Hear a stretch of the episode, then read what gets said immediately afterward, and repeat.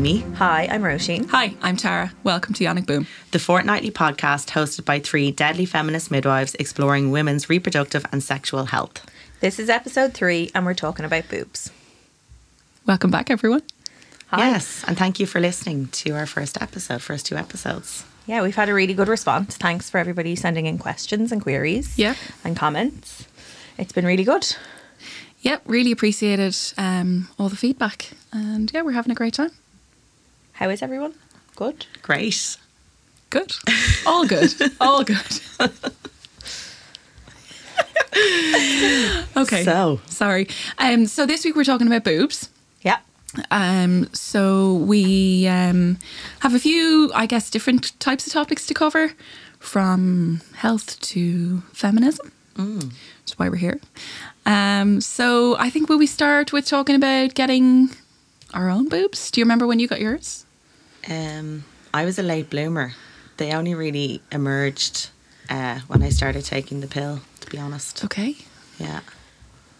I definitely thought I didn't have boobs for a really long time. Mm-hmm. Do you look back now and realise that you did? Yeah, I think maybe I didn't have, like, they were very puberty-esque boobs for a long time. Do you know what I mean? Like, yeah. They weren't it was kind of puffy. Yeah. Yeah. You know. But was that part of your denial of growing up? Probably. Yeah. Santa doesn't come if you have boobs. Aww. That's so sad. Yeah, I remember, like, starting to get boobs when I was around probably 9. Sorry, I just coughed into the mic. That's really young. Yeah. Yeah, we just not like full breasts, like, you know, but just like those really, you know, like they're called breast buds, which I always breast buds, exactly. Yeah. I like the term puffy nips. Puffy, yeah, that's exactly what they were, like puffy nipples. Yeah. But like whatever I was wearing, like I always felt like you could see my nipples, and I was very kind of conscious of that. And then like I used to wear those like little crop tops. And then I remember, like, probably getting a wired bra when I was maybe like 13 or something, which I don't know. Is that young? I don't know. Yeah, actually, now that you say that, I remember buying my first bra with my pocket money in Tesco's with my friend when we were 10 or 11. But I don't think I needed it. yeah. Like I just was there was obviously the element of wanting. Exciting thing to do. Was it like let's go to Tesco and buy a bra? That's the least glamorous. First bra story. I know. But then my mum more than made up for it when I was like 13 or 14. I think we were on holidays and she brought me in my first official like bra was a Wonder Bra. Oh, wow. Yeah. That's impressive. Yeah. And like she was very much like you go and you get properly fitted and you have a nice bra and you spend a bit of money on it and they're comfy and they're so that was good. Yeah, no, I remember going and getting fitted in Marks. There are other stores available. And yeah, you know, the same. My mum was like, you need to go and get fitted and you need, you know, but finding it so uncomfortable. The wires, just being like, I don't understand what they're doing to my body. No. But now, well, actually currently, because I'm still feeding, I'm wearing a non-wired bra. I hate it. Also, the fact that I have to wear it 24 hours a day. Yeah, it's a separate issue. I have a bit of a size difference, so I definitely need like the wire support situation. Yeah, and I suppose in my reading of this, and I mean just in general, I mean we all know that everybody has a size difference, and that is normal. It's always the left one, isn't it? Yeah, mine's the smaller one or the bigger one. The bigger one. No, mine's the right. Whoa, yeah. I like to do things a little differently. And up to one cup size difference it is normal. Very good. And it also just, of course, to say the importance of wearing a properly fitted bra, that you're not, particularly a wired bra, that you don't have wires digging into your breast tissue that can actually risk damaging your breast tissue over time. Obviously, you know, if you put on a little sexy number maybe for an erotic photo shoot or for a nice evening for a burlesque show show, that's okay, you know, but you don't want to be wearing an ill-fitted bra that is digging in all the time. You'd actually be better with no bra. Yeah, I mean, I think we've all seen women who are wearing bras that are too big or too small and it looks really uncomfortable. Yeah. It's so uncomfortable. And then obviously I would assume affects breast health, shape, tissue. Over time. Absolutely. So we're going to talk about breast exams. Yeah. So what I had thought was, you know, that I would maybe talk through doing a breast self-check. And the aim, obviously, of doing your breast self-examination is not that you have to diagnose problems in your own body, but is just that you know what is normal for you. And if you detect changes, then it is important to go and get those checked out. So usually we would encourage women to do a self-check just once a month. It's fine. I mean, you don't need to be doing it on the regular. I mean, certainly feel them up all you want, but, you know, to be actually doing a detailed check of your breast. Yeah.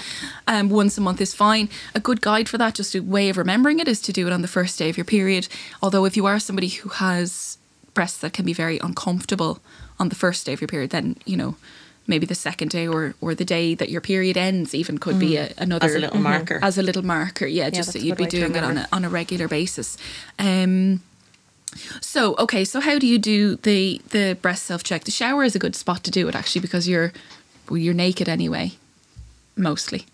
Yeah. I mean, you know, some people maybe never nudes. We don't know. We're very inclusive here.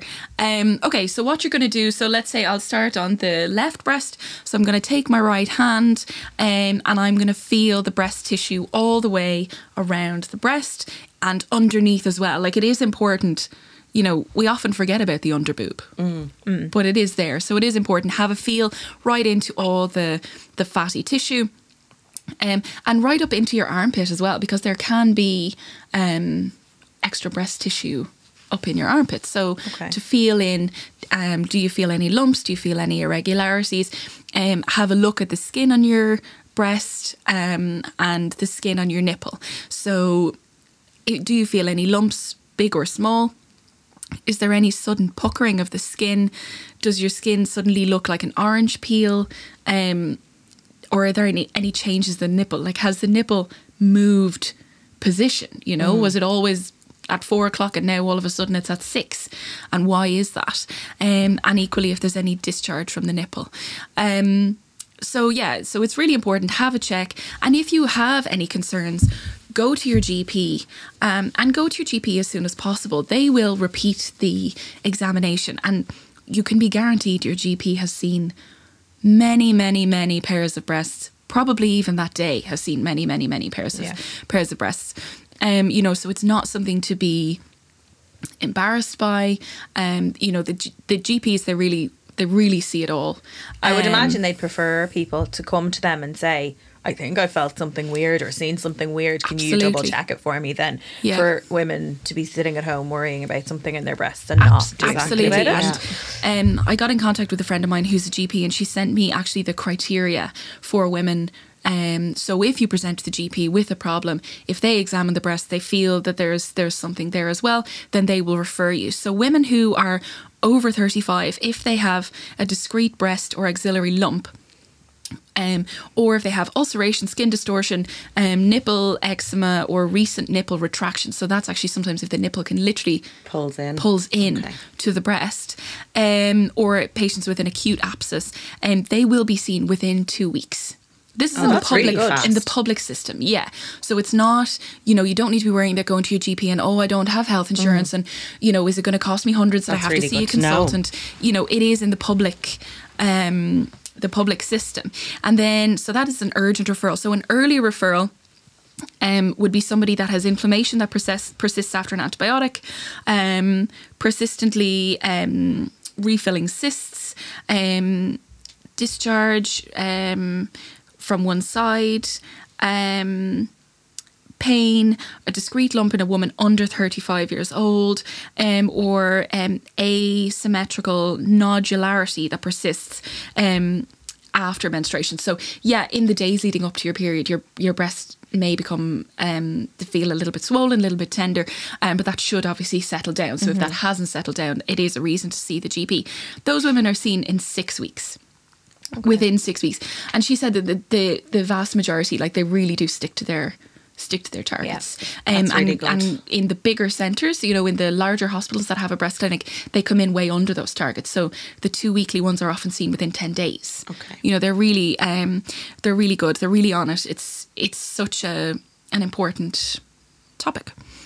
And then the kind of routine referrals are women who persist repeatedly with breast pain, or kind of a persistent discharge. And the biggest thing that she said to me, you have to stress, is that 80% of the time when these things are investigated, they are not breast cancer.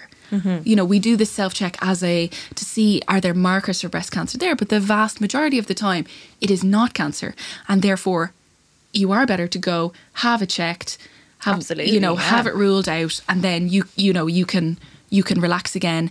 And you know, maybe it is something that you've got a cyst in the breast and you need an antibiotic for, and it clears it up. Mm. You know, so because I know people can panic and think, I'm not going to say anything now, I'm not going to do anything, you know.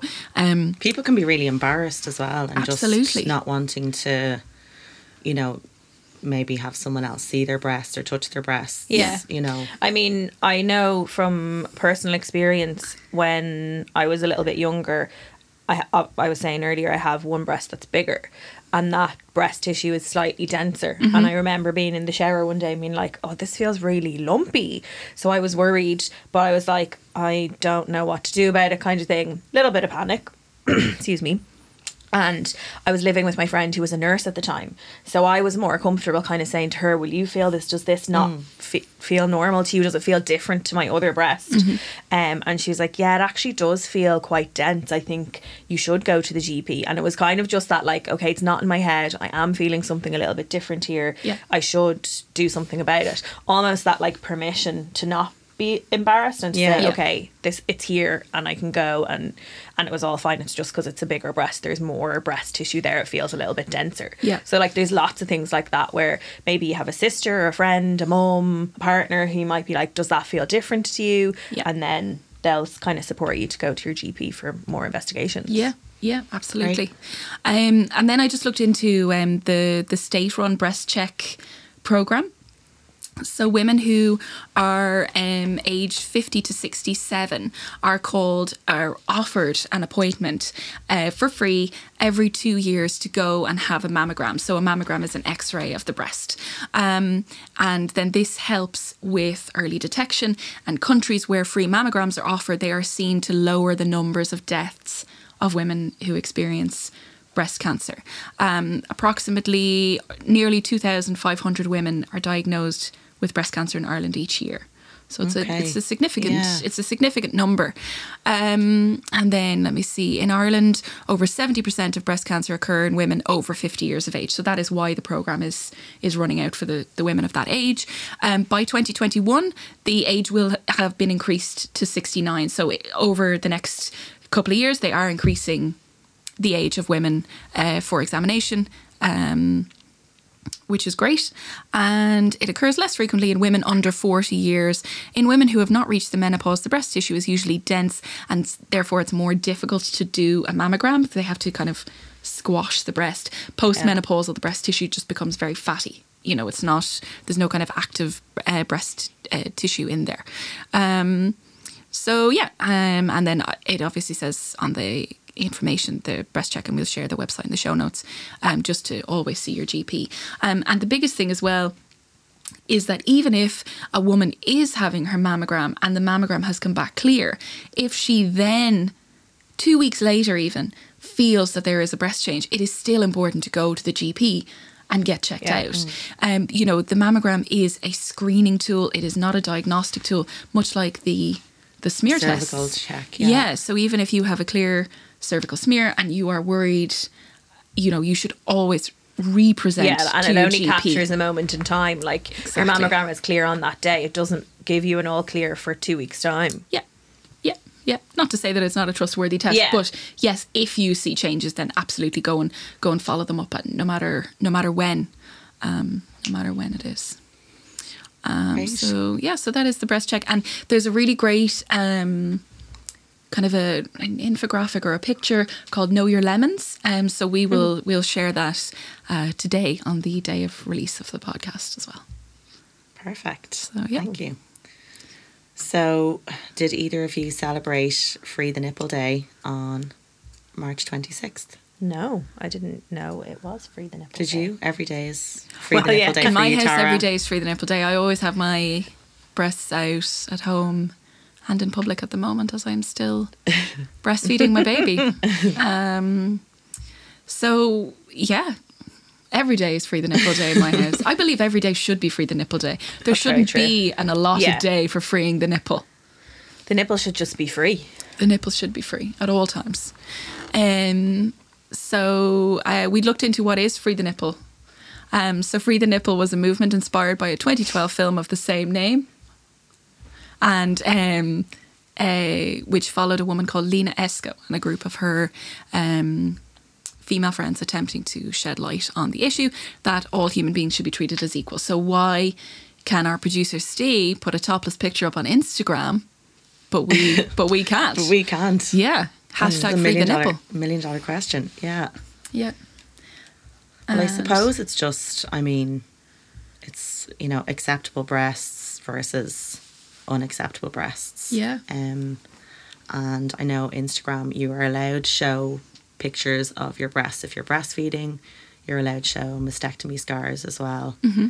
And then I think you can if it's if they've kind of classed it as an artistic piece.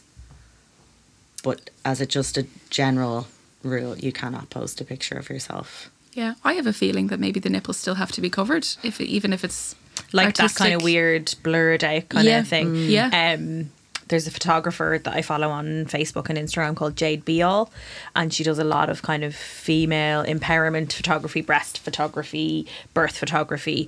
And yeah, I think a lot of her stuff is still like with the nipple kind of fuzzed away. With a little love heart emoji. Yeah. Yeah. Or a pixel. A little, and like she, like if you follow her, she, like you'll see repeatedly she'll put up pictures that are very normal, artistic, beautiful photographs of women. Maybe just topless women or breastfeeding women, or sometimes she does lovely series of women with their mothers and their children, but they're all topless. Okay. And it's just about that kind of like mothery, goddessy kind of connection thing. And she gets taken down from Facebook and Instagram quite a bit for posting graphic imagery. Yeah, it's shocking, isn't it? Yeah. Yeah. It is, I think. And then there's like obviously there's layers of acceptability as well. Like there's supermodels in there. Oh, yeah. Bikinis or whatever they're doing that are never taken down off of Instagram or Facebook, but women who are just the normal bodies are removed all the time. Yeah, absolutely. Although actually on that, not entirely related to what we're talking about today, but you know, the birth photography is now permitted. Yes, but it does that whole sensitive content. Yeah. Sensitive content. So the first image is blurred, but then when you scroll, you can see birth pictures and videos.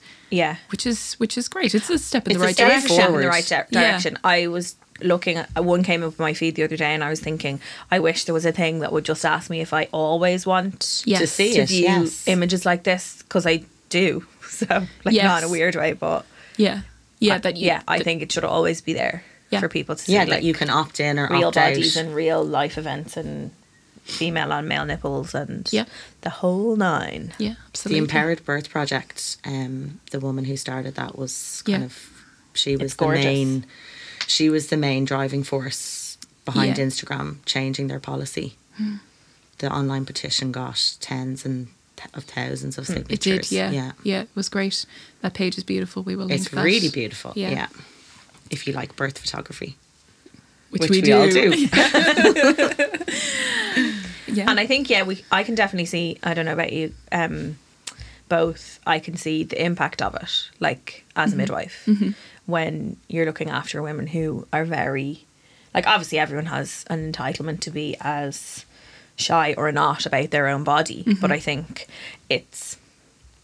I find it sad at times when women are so insistent on covering themselves, breastfeeding, or covering, like pulling the curtains around the bed if they're breastfeeding in case another person, God forbid, saw their nipple. Yes. I find it really sad. Yeah, yeah. And equally, it's not that we don't want to preserve the women's dignity. It's very much their choice. Yeah. But I just think you shouldn't feel like you have to be hidden away in order to participate in something that you've actively chosen to do as a really positive thing, hopefully, in your life, as breastfeeding or whatever, you know? Yeah. And like stemming from kind of free the nipple, there's a lot of lactivism, so breastfeeding activism, where women have, well, breastfeeding people have had kind of breastfeeding events in public. So they'll go to like public parks or a cafe that maybe a woman has had a bad experience in and been told to put her nipples away. They'll go and have like a breastfeeding sit-in, which is really cool. It's amazing. Yeah. I know, I think it's so amazing. Yeah, I would love to go to something like that. And I know here in Ireland, if, say, for example, if I'm sitting in a cafe and somebody comes up to me and says, I think that you shouldn't do that here, that I am legally entitled to say to the owner of that cafe or the staff in that cafe, I want you to remove that person. Yeah. Yeah. You know, because you are entitled to breastfeed wherever you want, you know, and that they are the person who should leave. Yeah. They are the person who is the problem. It's such a hard thing to be the person who's been shamed, though, and then feel like you have the bravery to go up and say, yes, remove that person. Yeah, of course. Yeah, of course. I would find it so scary. It's such an upsetting experience, and you just would feel so enraged, and I don't know, so many emotions. Like you're just trying to feed your.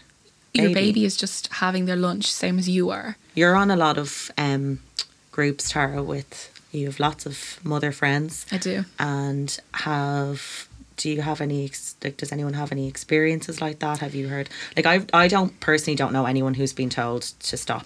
I don't personally know anyone either, but when my first daughter was young, I was on quite a large group, and there was a woman who was in a cafe in a shopping centre in a nice part of town, sitting in the corner very discreetly, minding her own business. And somebody came up to her, an older female came up to her and put a bottle of formula on the table in front of her and said, what do you think you're doing? Oh my God. Yeah. She said, you're disgusting. You shouldn't do that here. And the woman was traumatized. Yeah. And then that lady just walked off then. That was it. She was gone, you know. So that woman was absolutely traumatized. She didn't want to go back there ever again. And equally, that woman had left. You know, there was nothing that she could do. Mm. And, you know, and she was so... she was traumatized. She didn't want to go out and feed in public again. And she didn't know what to do. And, she just... but no, thankfully... I have never had any negative experiences. And if I see somebody breastfeeding in public, I always try and kind of, you know, smile at them and sort of say, oh, encouraging. You're doing a great job. Yeah. But I guess this is something that we'll get into even deeper when we're doing our infant feeding episode. Yeah. Yes, and if anyone could send us stories, positive or negative stories, that would be amazing. We would love that. Okay. Not that we would love your negative stories, but you know what I mean? We need to break down those things and see what's happening and where it's going wrong and how we can kind of work around it and make things better for breastfeeding mums. Yeah. And, you know, sometimes there are places that have a sticker in the window, breastfeeding welcomed here. And for me, that's a double-edged sword. Breastfeeding should be welcomed everywhere. I don't know how I feel about it. And especially because the picture was taken in the early 90s. Are we talking about the...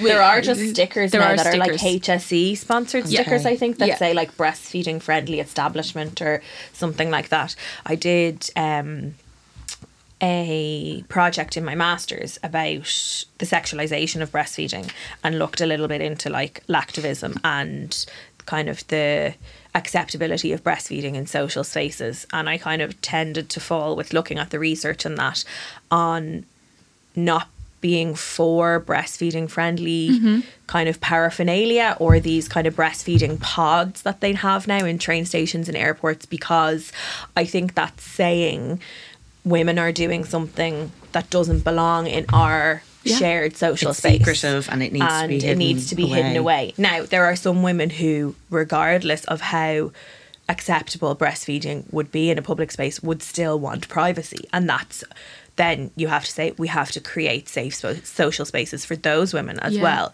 So it is a double-edged sword.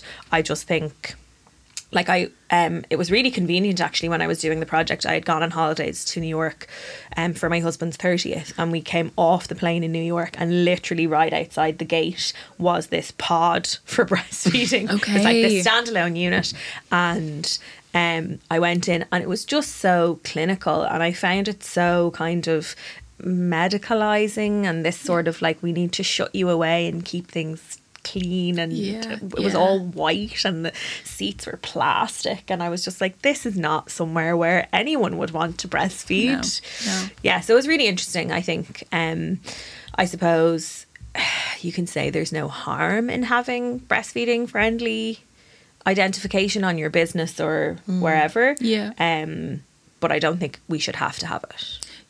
I think that's... Do you remember, I won't name the website, but it's a website that loves to make lists of top 10 places to do this, top 10 places to do that. And they had one that was top 10 places where you can breastfeed your baby.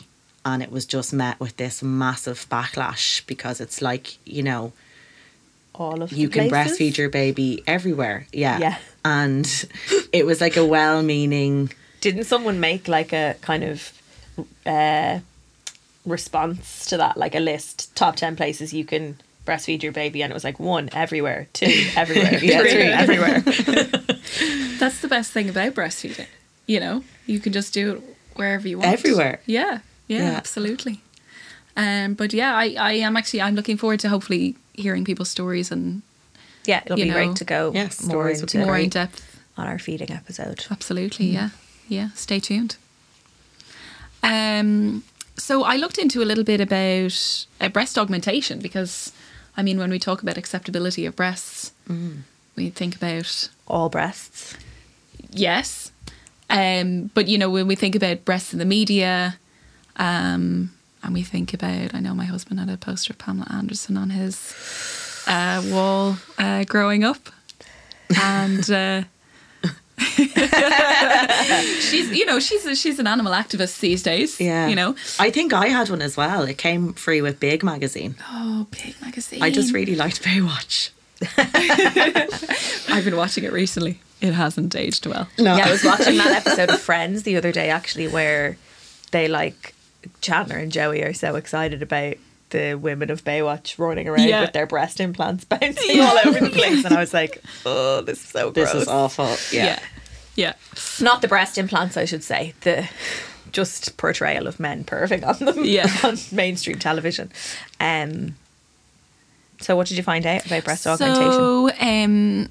So for cosmetic purposes entirely, the HSE does not fund breast augmentation.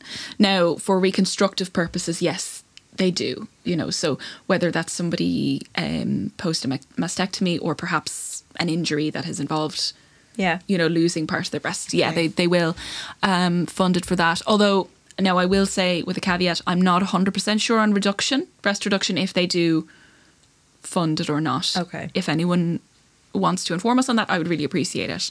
But I couldn't find any kind of clear cut. I suppose, do you know what? I suppose everybody is so different. And each case is individual. But in terms of breast implants, they can be made of 2 different things. So they can be either a silicone shell with a saline filling inside, so just salty water inside, sterile water. And those are put into the breast and then filled when they're in. So it kind of depends on, you know, the... I didn't realise that. So they can adjust the size when they're in situ. Okay. Yeah. Well, no, now not by the woman, but just during the surgery. But yeah, they can see what fits. Or you can have a silicone shell with silicone feeling inside. The difference being that silicone is a thicker liquid and can feel like a more natural breast, whereas I think the saline gives a kind of a looser sort of a feel. So maybe, you know, if you want your breasts to kind of hang, then the saline ones might be a little bit better. Or if you want, you know, the kind of perkier up under your chin, you know. I want them like a scarf. Like a scarf. Oh, like excellent. Kind of, yeah. You know what? you breastfeed two babies, you get breasts like a scarf, okay? So, you know, if you want that kind of perkier appearance, then maybe the silicone is better. The majority of cases now, the implant is put in at the side of the breast or underneath. So it's actually just sort of pushed in underneath the breast tissue, and then it is closed. So a lot of women who are thinking about feeding, they can often feed. So you can feed. Can you feed with both types of breast implants, or yeah. Is there? Yeah, okay. Yeah. It's more just down to how they're put in. Up to a few years ago, and I think it is still happening in some places, they would remove the nipple and put the implant in the front of the breast, so that, you know, if the nipple is removed, the implant is put in, and the nipple is put on top of the implant. Well, you're not going to be able to feed like that, you know, so it's more challenging. And then a breast reduction. So a breast reduction involves removal of skin and fatty tissues. And there's a number of ways of doing it. I found a study, a systematic review of studies of women post a breast reduction. And in the study, there was 31 different ways of performing a breast reduction. So there's no kind of set way of doing it. Okay. But it used to involve, for a lot of cases, it used to involve removing the nipple, suctioning out the fatty tissue, removing some skin, and then sewing everything back together, repositioning the nipple in a more suitable place. But now, as time has gone on, there is more of an importance put on the ability to breastfeed post a breast reduction, particularly if these are done on young women. Different, obviously, if you finished your family, if you finished feeding. But so what they're doing now is a lot of them leaving the central column of tissue intact, leaving the nipple on, and then performing the reduction around. Okay. Yeah. But as with anything, for any woman, regardless of whether you've had surgery on your breast or not, it's impossible to know about how well you will establish a full supply until you've had your baby. Okay. But for any woman who's had breast surgery, whether it's breast augmentation or if you've had maybe cyst removed from the breast or anything like that, I would always say link in with a lactation consultant early during your pregnancy. Make a plan, have a follow-up there that you can... you know, that you can follow up with them, that you have a plan in place.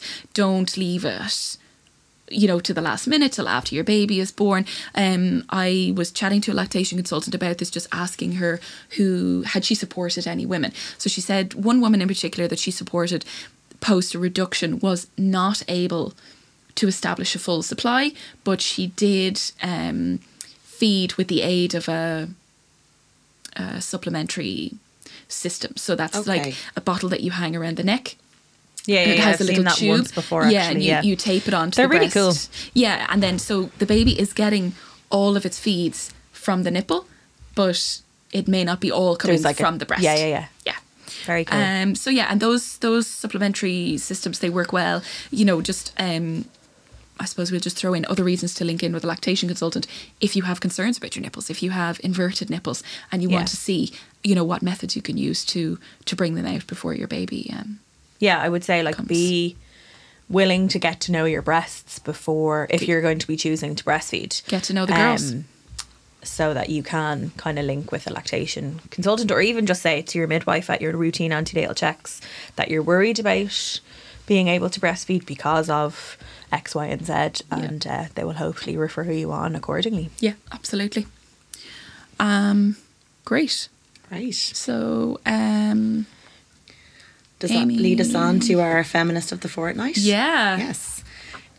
So I hope I'm pronouncing her name properly. So her name is Chidera Eguru, and she is a writer.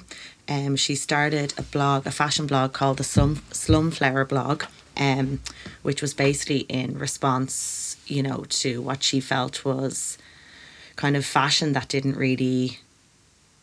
you know, that wasn't really for her, a lot of kind of white women, and she just felt she couldn't really relate to anything. So she started something basically for black women, for them to have someone to, you know, as basically like someone for other people's style to admire.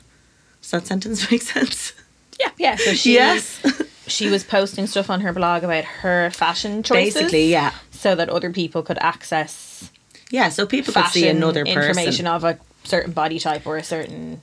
ethnicity or... Exactly. So basically that there was another kind of person there to look at. And so when she was younger, she really, really wanted to have breast augmentation because she really didn't like her breasts. And it was something she thought about a lot, and then basically decided that she was just going to fly free. She stopped wearing a bra and she was posting a lot of pictures of herself. So her breasts would be kind of, as she would describe, saggy. Mm-hmm. And with that then came the hashtag Saggy Boobs Matter. So it's hashtag. Amazing. Yeah, if you go on, it's really good on Instagram. So it's basically just women who are like not wearing bras, whose breasts are, you know, either asymmetrical, different sizes, like really big boobs, really small boobs. Yeah. And it's amazing. Yeah. So you kind of follow that and you just see basically real breasts, you know. It's brilliant. Deadly. Yes. Yeah. Not just two little perky. Mm. Yeah. You know, a lot more scarf breasts. Scarves. Yeah. And I think that's great. Great to see everybody represented. Mm. Brilliant. Great. I think that's...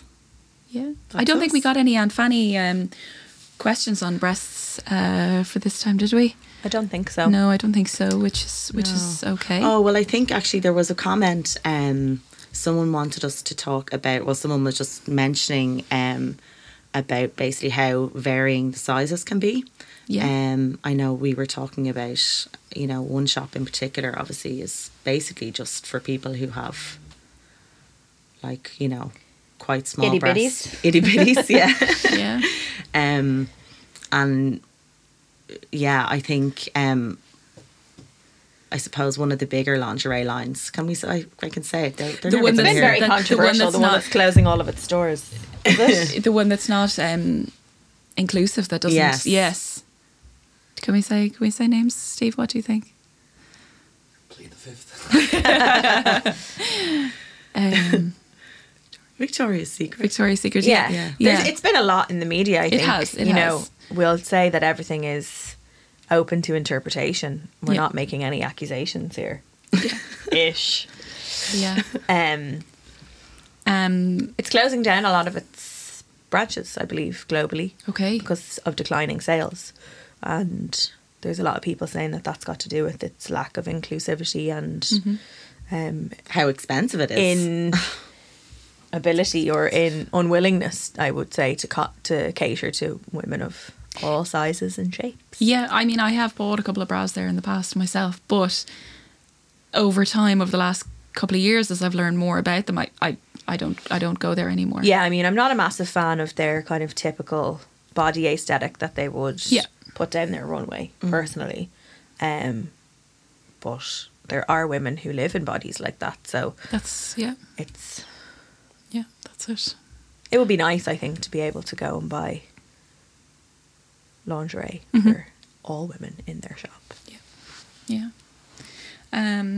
But I think you know, when you're talking about like hashtags like Saggy Boobs Matter, like Instagram, for all of its faults, is a great place for finding body positive people with normal bodies, people with different shapes of breasts. And even things like I have found you know, women who will make bras, you know, handmade bras, like to measure, you know, finding things like that that are great. And so they will make bras whether you have tiny breasts, large breasts, one breast, whether you need a bra, you know, to help you identify in your gender, you know, appropriately, or make you feel more comfortable.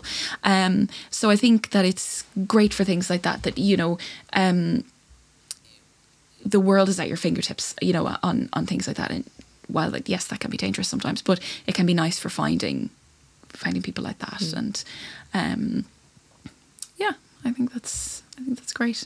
But yeah, I think that was a great choice of Feminist of the Fortnight. She sounds amazing. She's really good. Yeah, great. So I think we're nearly ready to wrap up. Yeah, just to say. Please find us on Instagram. We are at Boom Yannick, and you can email us yannickboompodcast@gmail.com. And yeah, thank you for listening, and thank you to Steve for producing from Denmark Studios. Bye. Bye. Bye. Thank you. While we are medical professionals and we love answering your questions, this pod should never be used in place of a real-life consultation with a midwife or a doctor.